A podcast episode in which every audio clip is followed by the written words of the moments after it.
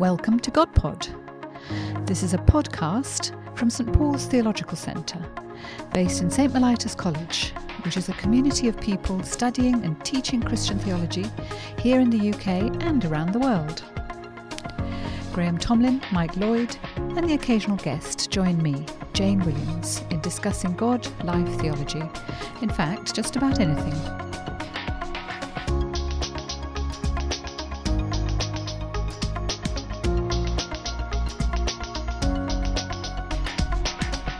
Well, hello everybody, and uh, welcome back to another episode of GodPod. And um, uh, it's great to be here. While we're still doing this via Zoom, we're still doing it at a distance, and uh, I am still in my study in Twickenham. And um, uh, it's great to have Jane on the call as well. So, Jane, um, I presume you're in Cambridge as usual. Still in, still in my study in Cambridge, yes. Wonderful. So, Jane Williams is with us today, and we have a guest, which is a, a real delight um, to have with us, the Reverend Dr. Sharon Prentis.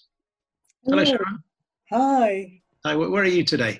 So I'm in Birmingham, um, just outside Birmingham, in a place called Hopwood, which is just outside, um, about five miles outside Birmingham.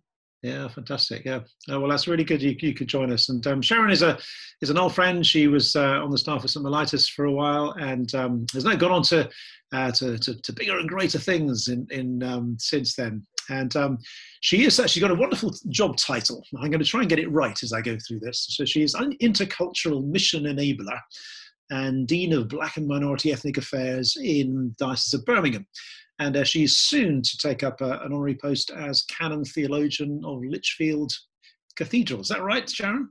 That's right, yes. Um, hopefully from November onwards. That's fantastic. Now it's really, really good to um, for you to join us uh, today and just to reflect on some of the things that um, we've all been thinking about and sort of pondering in the last um, last few months. And, and I guess the, the theme of today's uh, GodPod really is the um, the questions that many people have been asking in our in our culture uh, here in Britain, but across the world, of course, since the death of George Floyd uh, back in May, um, which has kind of raised the issue of race and inclusion and racism within our, our our culture and our church and within our own hearts um, in a way that um, uh, is, is, is kind of new in a way. You know, we've sort of visited these things before, but it feels a little bit new this time. And um, uh, Sharon, I'd love to get your your sort of thoughts on that. Does it feel new this time round? Because for you, as you, you've dealt with these issues for many many years, you've experienced them. Does it feel new this time? What, what's different about this than than other times when we've had stories of police, police brutality, of discrimination against black and minority ethnic people? Um, how does it feel, sort of personally, if you like, for you over the last few weeks and months? Mhm. I think it's been an incredibly interesting time in that, you know, as we go through this pandemic and being in this whole experience of being locked down Mm. and then confronted by the awful killing of George Floyd on the television screens and realizing that we live in a broken world where a lot of these issues are still very relevant to a significant number of people. But even before that, I, I think for me, it was seeing the parade of black and brown faces who were being disproportionately affected by COVID 19. And we started to see that as the um, the numbers of those who had lost their lives tragically to this disease um, started to appear on the television, and and that impacted me hugely because you kind of think, no, that's not real. That's not, you know, that's not really happening. Maybe it's just a coincidence. But then as the weeks went on, you started to realize that not only were you seeing this on the news, but I was hearing stories. My mother rang me up in tears. She was distraught. And a friend of hers, her daughter, had passed at a very young age. She was only 43. And, and she had succumbed to COVID 19. And um, my mum was hearing more and more people. And I started to realize that this was. This was not just a coincidence, that something significant was happening. Yeah, there was a real crossover in that realization, wasn't there? That, Mm. that when the George Floyd story came out, there was that, as you say, that connection between that and what we were also hearing about the disproportionate impact of the pandemic upon upon black and and, um, and particularly Asian people in in the nation as well. And Mm. um, so yeah, and, and it's I think my observation is it's it's impacted a lot of white people in particular way, and that it's made a lot of white people, you know, myself included, suddenly aware of our own whiteness in a way that we maybe haven't been before. Um, that actually, because it's very easy in this culture sometimes to think, well, white is just normal, um, but actually, it's not necessarily normal. Um, in fact, you know, one of the phrases we've been using increasingly is global majority people. Uh, that actually white people are in the global minority and Mm. recognizing whiteness as a thing that you suddenly become aware of, and that actually whiteness brings you all kinds of privileges uh, that is, is, is harder to get if you if, you, if you're not white. Um, so it's led to a lot of soul searching amongst white people too. Uh, and uh, I don't know your reflections on um, whether that's something that you've experienced, Jane. What your sort of thoughts have been over these past few weeks and months as well. I think um, it'd be really interesting to hear, Sharon, what people have asked of you, because I've just felt this this um, great um, need to to understand more of what it's like to experience just day to day to day to day racism, um, which is it just seems to be completely um, part of of everyday life for Mhm. um, black friends and and and colleagues Mm. um, and uh, and it but also it feels quite unfair to keep asking you to tell me about it. Mm. because obviously for you that you know all of this um, and have I've lived it uh, and uh, and and the fact that I haven't known it or at least only known it superficially is my fault isn't it? So in a, in a way why do you, what what are people asking of you Sharon and is it fair how does it feel to to be asked constantly to explain because of these this collision of of George Floyd and the, the COVID thing so it's top of a lot of people's minds at the moment what does it feel like to be asked to facilitate us thinking about this as a society Well, I think there's something about a normal reaction. People are astounded. The majority of people are really kind of shocked at the prevalence of racism in our society. And when I say the majority, the majority of white people are shocked at the prevalence that you know people of color, the global majority, experience on a on a daily basis. Um, and because you know the sort of circumstances around George Floyd highlighted the very real fear that particularly black men have in regards to the police um, you know people was astounded that that is a, a fact and that men particularly who are pulled over by the police or stopped by the police have a real fear of losing their lives. That you know that's outside of the realms of most people's experiences. And then suddenly talking about whiteness and white privilege and white entitlement made people realize that the normative values that govern all our social interactions are white. Mm. And so the othering that occurs is often posited on a an experience, a different a difference, a lifestyle, a culture, a race, even, you know, that doesn't subscribe to these normative values. And so people were starting to hear on a larger scale lots of experiences that their friends were having. And so out of that was born this curiosity tell me about your experience, out of this genuine desire to know. But of course, when you are continually retelling, excuse me, and revisiting those experiences, some of which aren't pleasant, that's traumatic. yeah Um, and so there is the time when you say, and I've been inundated, uh, I say, there is this book list, Yep. there are these videos, Mm. you know, please do, you know, it's a general desire to want to know what to do in the situation.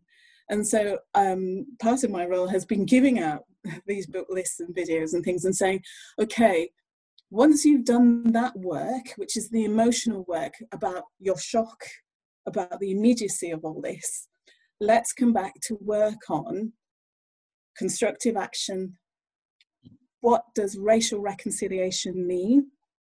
And how do we transform, not just change, transform structures? Um, and I think that realization is coming to the fore now because I've seen a lot of people saying, no, we're not going to, we are not going to ask you about that. We're not expecting you in a sort of um, a kind of perverse way to tell us about your pain, but we want to be part of the solution. We want to be part of the transform- transformation of our structures. Um, and so I think we've moved through that and we're moving through it still. And people of, uh, of colour, the global majority, are much able, more able to say, we're not going to do that work anymore.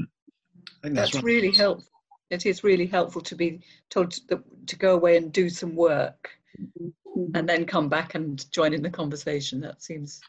Yeah, it was a message that came through. I mean, I, I spoke to a number of um, black and Asian friends around the time of George Floyd, and that was exactly the same message I was picking up. Like, you know, we've been dealing with these issues for years. Mm-hmm. You know, why is it that just now, when you you've just woken up to them, why do you snap your fingers and expect us to sort of tell our stories and bear our pain? And quite absolutely, quite rightly. And their message to me was, well, go away and do your homework. Um, read books, which I've been trying to do over the last few few um, few weeks, reading. Um, you know, some really good um, books with Ben Lindsay's. You know, we need to talk about race. Uh, Afua Hirsch's um, British British. Mm-hmm. Uh, really good books just help to have you, and that's the kind of work I think that we white people have to do that background work and then have the conversation on the back of that. Um, I mean, I guess my, my question I'd love to kind of explore a little bit. Mm.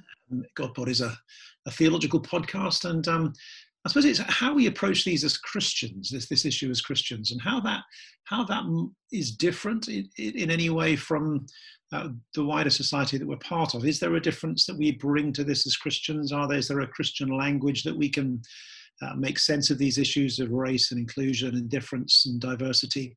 And uh, what's the distinctive Christian uh, take on this? What's at stake for our Christian faith in yeah. the sin of racism?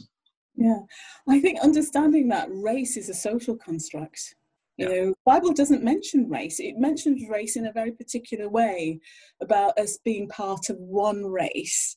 The you know the sort of being the people of God in that respect in Corinthians and um, having an appreciation that the social construct of race was designed around superiority and inferiority. And, and the Bible doesn't do that. So when you start to look at the early church, the, the church in Antioch in Acts, and was drawn from all these different people. You know, there was this diversity in empire, the Roman Empire, um, and that they became a community um, in Christ um, and so we use the term intercultural on purpose, and although that's not necessarily in the Bible, but we talk about a multi ethnic church, which is fine, and we talk about multicultural in society. But what that really means is that we exist in our various cultural groups in silos alongside each other. Whereas we know that one of the things about the early church in Acts 2 was they had all things in common. And it's like, what does that mean? Hmm. So that talks about an interdependence, a reliance on one another. Hmm. Um, and oft, often that's quoted is that wonderful vision of the church in Revelations about you know every tribe and tongue praising God. So we have right from the early inception of the church, this model of people coming together, of having things in common, of having a faith in common, but being very different. Yeah. Um, and I think it, it, it's about understanding that's that's our roots, that's where we come from. And therefore, when we look around, when we don't see that in our in our you know fellowships, then we have to ask the question: Who's missing? Yeah. and what is God saying to us? Yeah, thank you. And I, have also been pondering the book of Acts because there's a lot in there about this, these very themes. I, I was going to, to, Acts chapter nine. There's a little fascinating passage there that talks about how um, you know the, the church in, in Judea, in Galilee, and Samaria yeah. um, was built up in faith and the power of the Holy Spirit and increased in numbers. And right in the middle of it, I noticed there was a little word. There's a, the word when it says that the, the church throughout these places. It's the word Catholis, um, Catholic. It's the only the only place in the New Testament where that word Catholic is actually used. In other words, it's it's, it's talking about the Catholicity of, of the church, and the, the Catholicity of the church is expressed in these three very different cultures. You know, it's there in um, it's there in um, you know in in Judea, Jewish place, um, Galilee, which was a kind of Galilee of the Gentiles, a very sort of mixed environment, Samaria, which is the home of the Samaritans. Mm-hmm. It's the Catholic Church expressed in these different different cultures, and that's what Catholicity is. It's about universality, and it strikes me that that's a kind of you know, a, a, you know words of diversity and inclusion. Uh, they're good words, but mm. actually, Catholicity is a really strong Christian word. That the Catholic Church is the universal church, the church expressed in all the different cultures of the world. And then when you ask what is the centre of, of, of, of Catholicity, well, the trouble is, we, we, we often think the centre of Catholicity is well us. It's you know, it's it's our way of doing things. You know, some you know, the centre of church. Our normative culture is white culture, mm. but actually, the centre of Catholicity is actually nothing other than Christ Himself.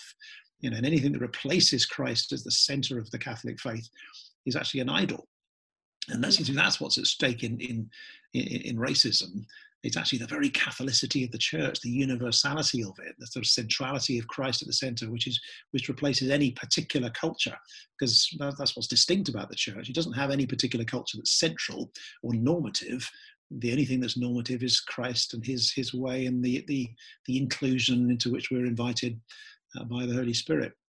So um, so and it tallies in with you know your your vision there i think of you know interdependence from and reliance upon one another in the church too it's mm. interesting that um that matthew and luke who who have who tell us about the birth of jesus their genealogies go back um in one case back to um adam and in the other case back to abraham mm. um both of them in you know, taking us back to God's initial claim on humanity, God's initial creative act of creating the one humanity that is to find itself in Jesus Christ. It's just extraordinary how, um, and in the early church, um, Christians were often talked of as a as a third race, neither Jew nor Gentile, people who didn't know proper boundaries in the ancient world. But it's extraordinary how quickly we lost that sense. Mm-hmm. um, and how how easy it is to get drawn back into um, cultural separatism. Yeah. Absolutely. I think well, one of the things we fail to uh, acknowledge that racism is a sin of the heart. We think you know about it intellectually and cognitively. But actually it's it's it's the othering. And this whole thing about well what does fellowship look like you know this idea of participation in and participation with others and this idea of servanthood and, and laying down our notions of power and superiority to serve others mm. in a way that is selfless that gives life and is loving yep. um, those those things we wrestle with because we you know we deal with the church that's institutional on the one hand, but is made up of disciples um, and followers of Christ. Um, and, and that calls us to be different, hmm. to embrace a different way of being with others, which is about giving up our power. Yeah. Yeah. yeah. it is, I think, really important and helpful to to name racism as a sin and and um, and to take it that seriously, not to think it's oh it's it's just a you know a fact of of our culture or whatever, but actually to name it as a sin of the heart. Mm-hmm. It's a hugely yeah. significant theological thing to do, I think. And, and especially sin is always something that that diminishes you. It, it, it, it, it takes sucks the life out of things and people. And um, I've been reflecting out how, how racism in the church actually diminishes the church because what it does is it it refuses to receive the gifts that that the whole church that God is giving the whole church through the different cultures of the world. You know, the Catholic Church is embedded in all these different cultures around the world, and when when I res- refuse to receive the gift that someone else is bringing uh, to that church, then I'm impoverished. The church is impoverished.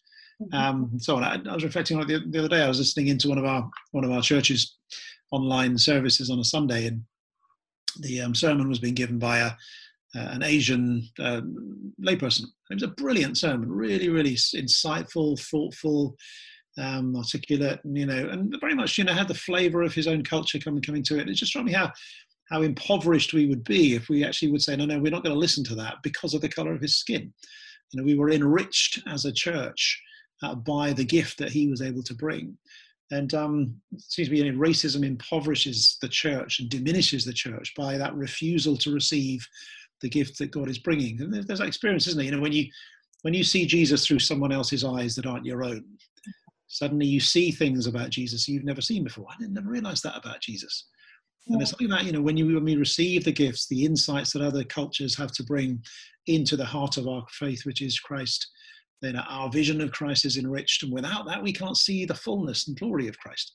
We only see my little bit of him. Um, mm-hmm. And we all need each other for the different cultures of the world, cultures into which the church has been has been placed in this universal Catholic Church, to be able to see Christ fully. Mm-hmm.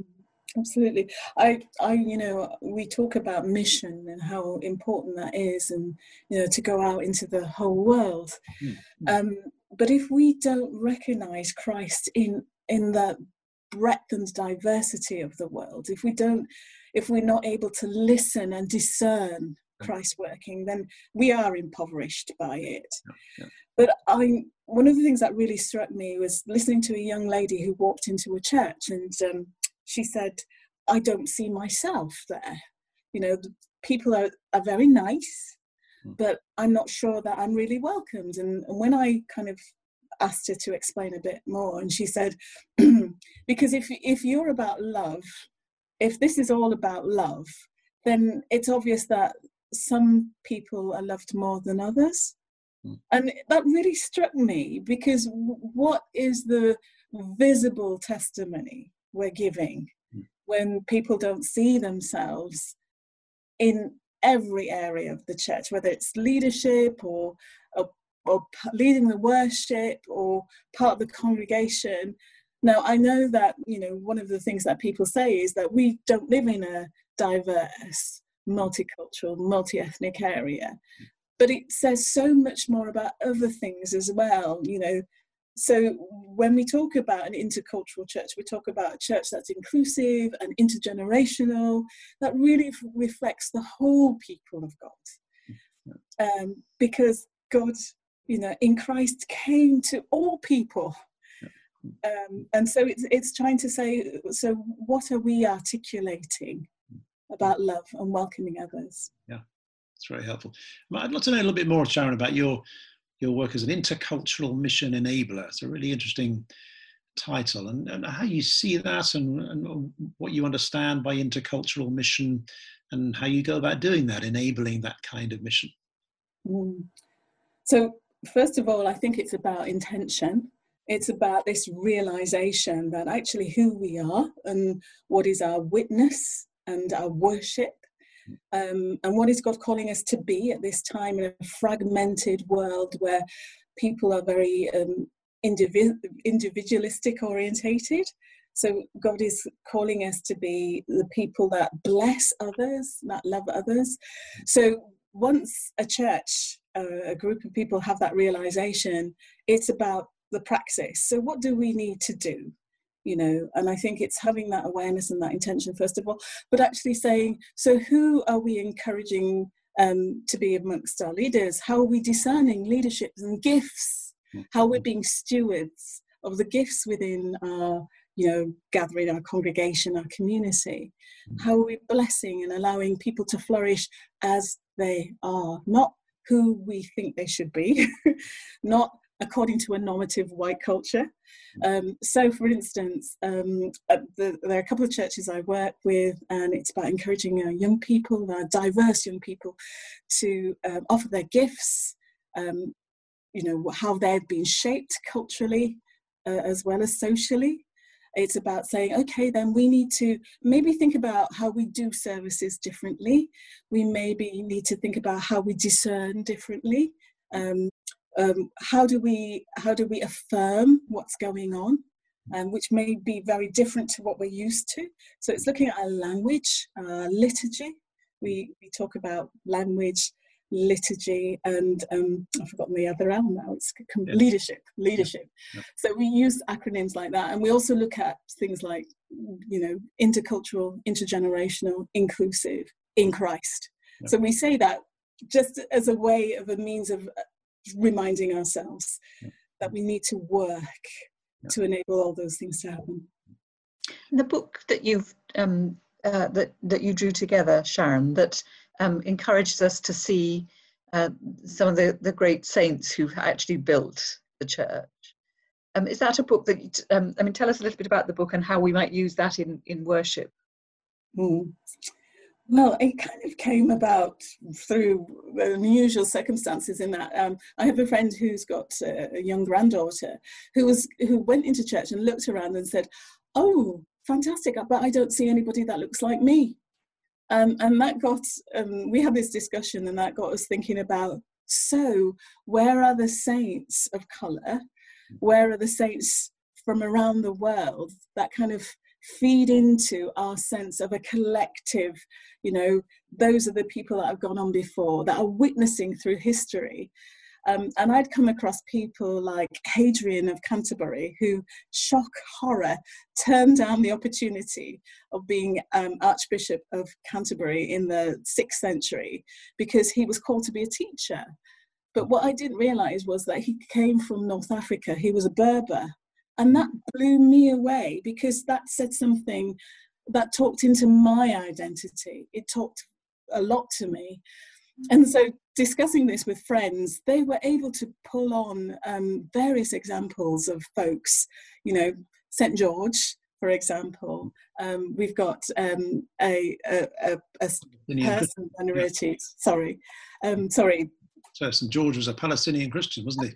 Absolutely, absolutely, and lots of people don't realise that. Yeah. You know, um, coming from a sort of Turkish background as well. And so we talked about St. George. We talked about a, um, a particular saint who was from a Gypsy Roma traveller background, mm. who's venerated in the Catholic Church.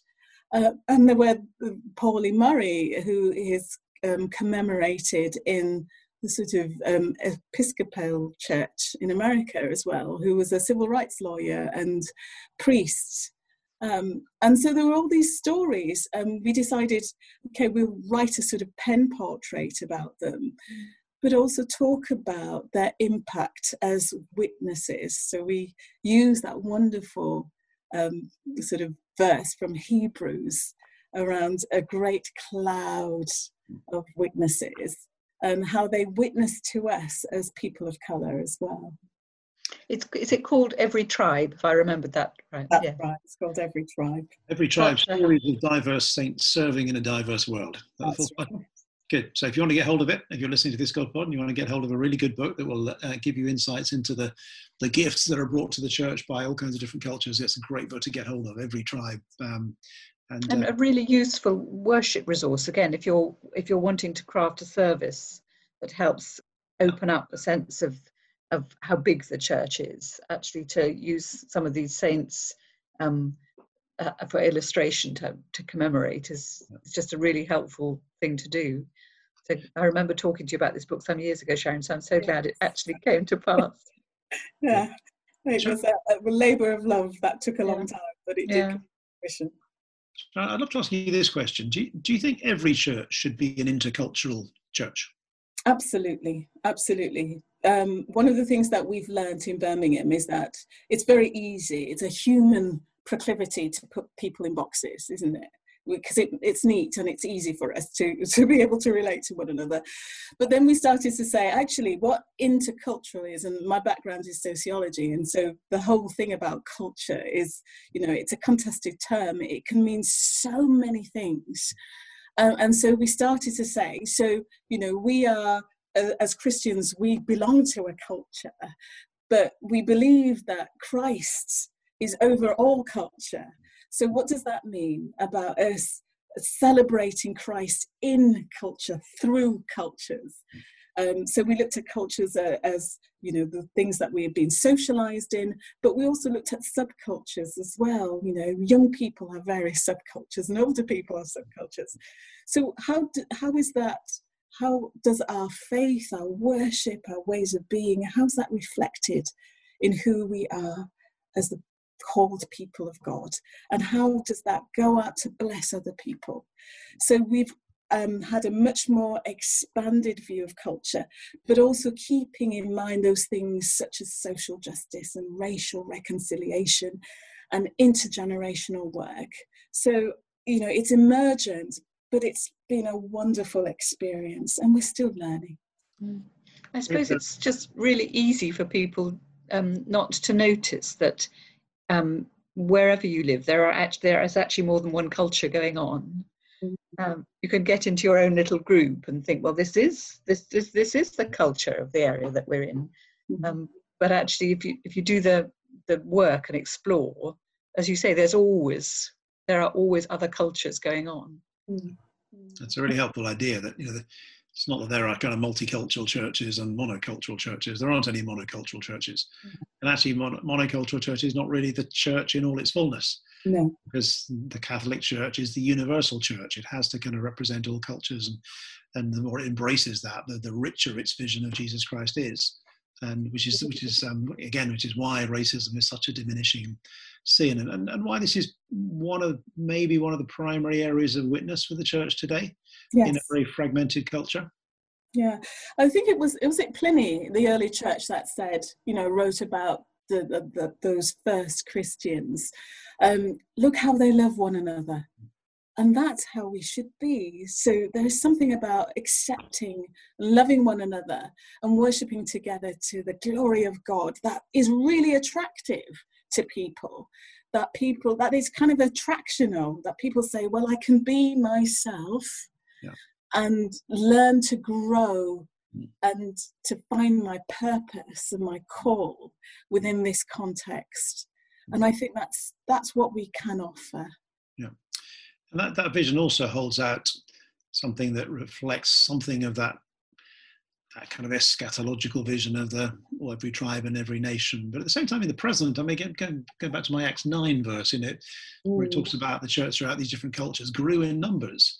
Yeah. And maybe the reason it grew in numbers is because people could see themselves in that church. Absolutely. The stories you've been telling today, Sharon, if someone is able to go into a church and say, yeah, I recognize someone who looks like me there, they're more likely to become part of that church than if they go in and say, no, they all look a bit different. They all look different from me. I can't really see myself in that place.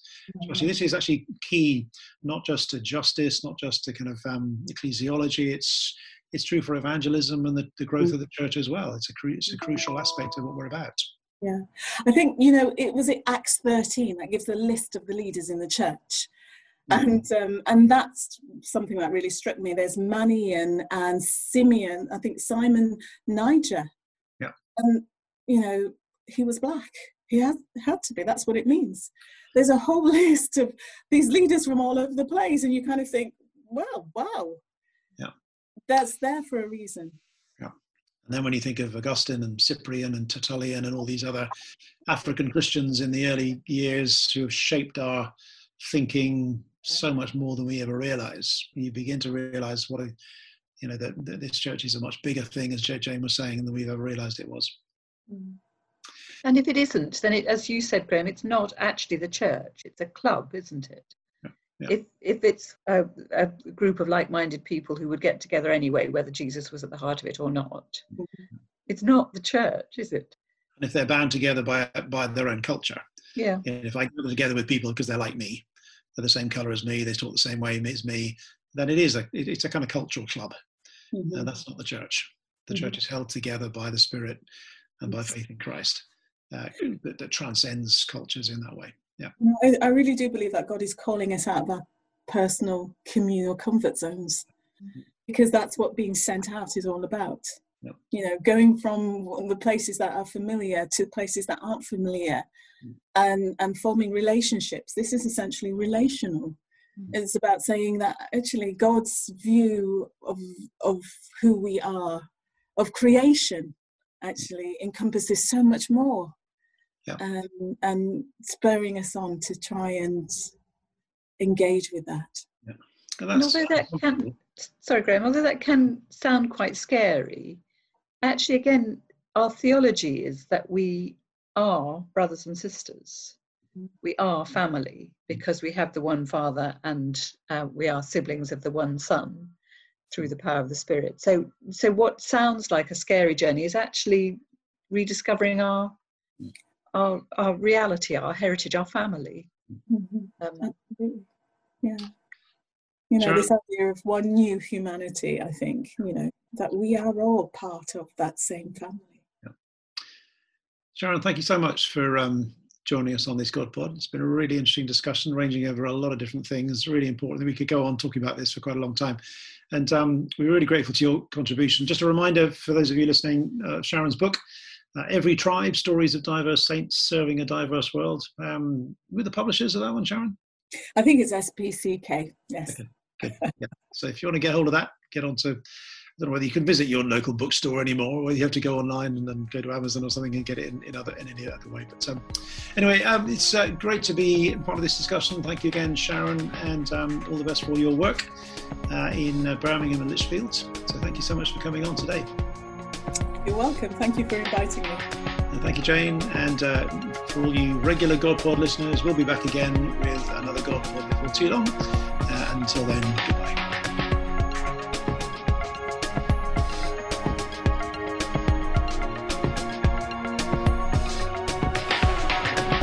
Was GodPod, a podcast from St Paul's Theological Centre. If you want to send us a question, just email it to godpod at htb.org. We can't promise to answer all the questions you send in, but we'll certainly try.